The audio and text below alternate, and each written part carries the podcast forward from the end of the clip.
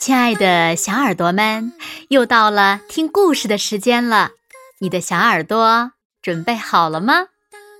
我是每天晚上为小朋友们讲故事的子墨姐姐。今天我们要听到的故事名字叫做《世界第一的帽子》。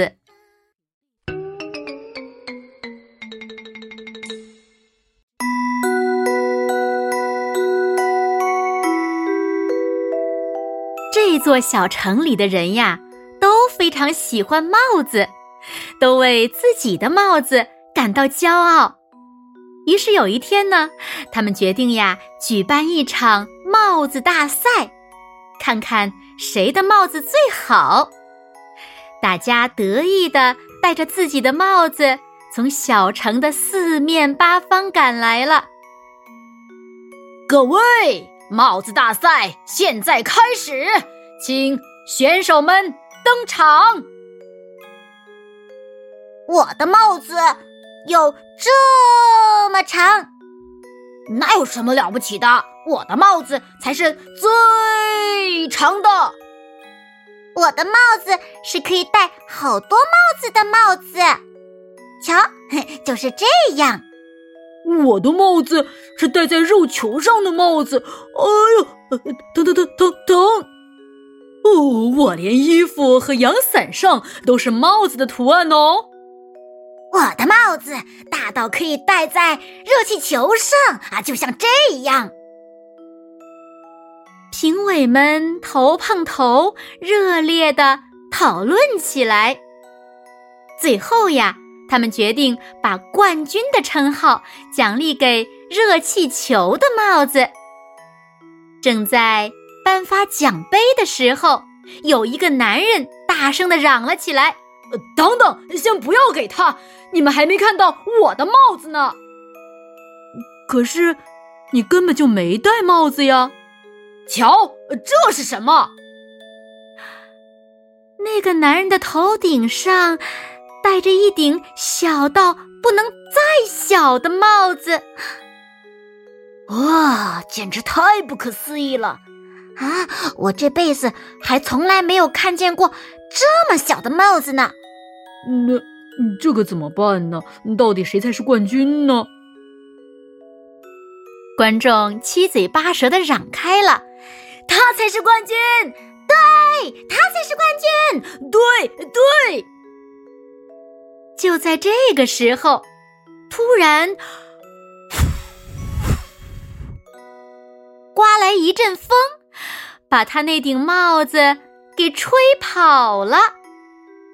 糟糕，这下可乱套了！大家赶忙找起帽子来，没有，这里也没有。大家拼命的找啊找啊，找到所有人都筋疲力尽了，还是没找到那顶小帽子。那个男人也不知什么时候不见了。大家很失望的回家了。那顶小小的帽子呢？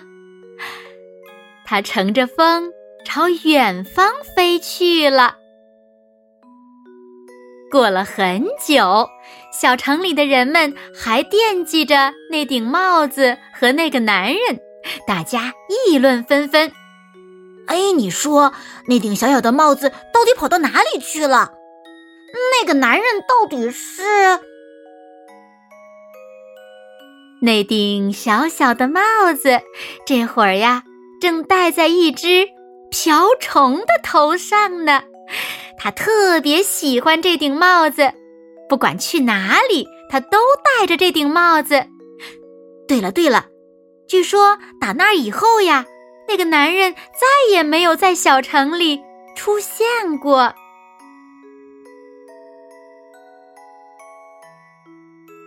好了，亲爱的小耳朵们，今天的故事呀，子墨就为大家讲到这里了。那小朋友们，你们猜那个男人去哪儿了呢？他的帽子又到哪里去了呢？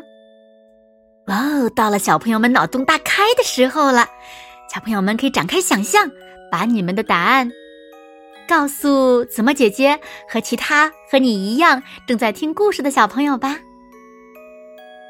好啦，那今天就到这里喽。明天晚上八点，子墨依然会在这里用一个好听的故事等你回来哦。你一定会回来的，对吗？那如果小朋友们喜欢听子墨讲的故事，也不要忘了在文末点亮六角星的再看和赞，为子墨加油和鼓励哦。当然了，也别忘了把子墨讲的故事分享给你身边更多的好朋友，让他们和你一样，每天晚上都能听到子墨讲的好听的故事，好吗？谢谢爱分享的你们喽。那现在。睡觉时间到了，请小朋友们轻轻的闭上眼睛，一起进入甜蜜的梦乡啦！完喽，好梦。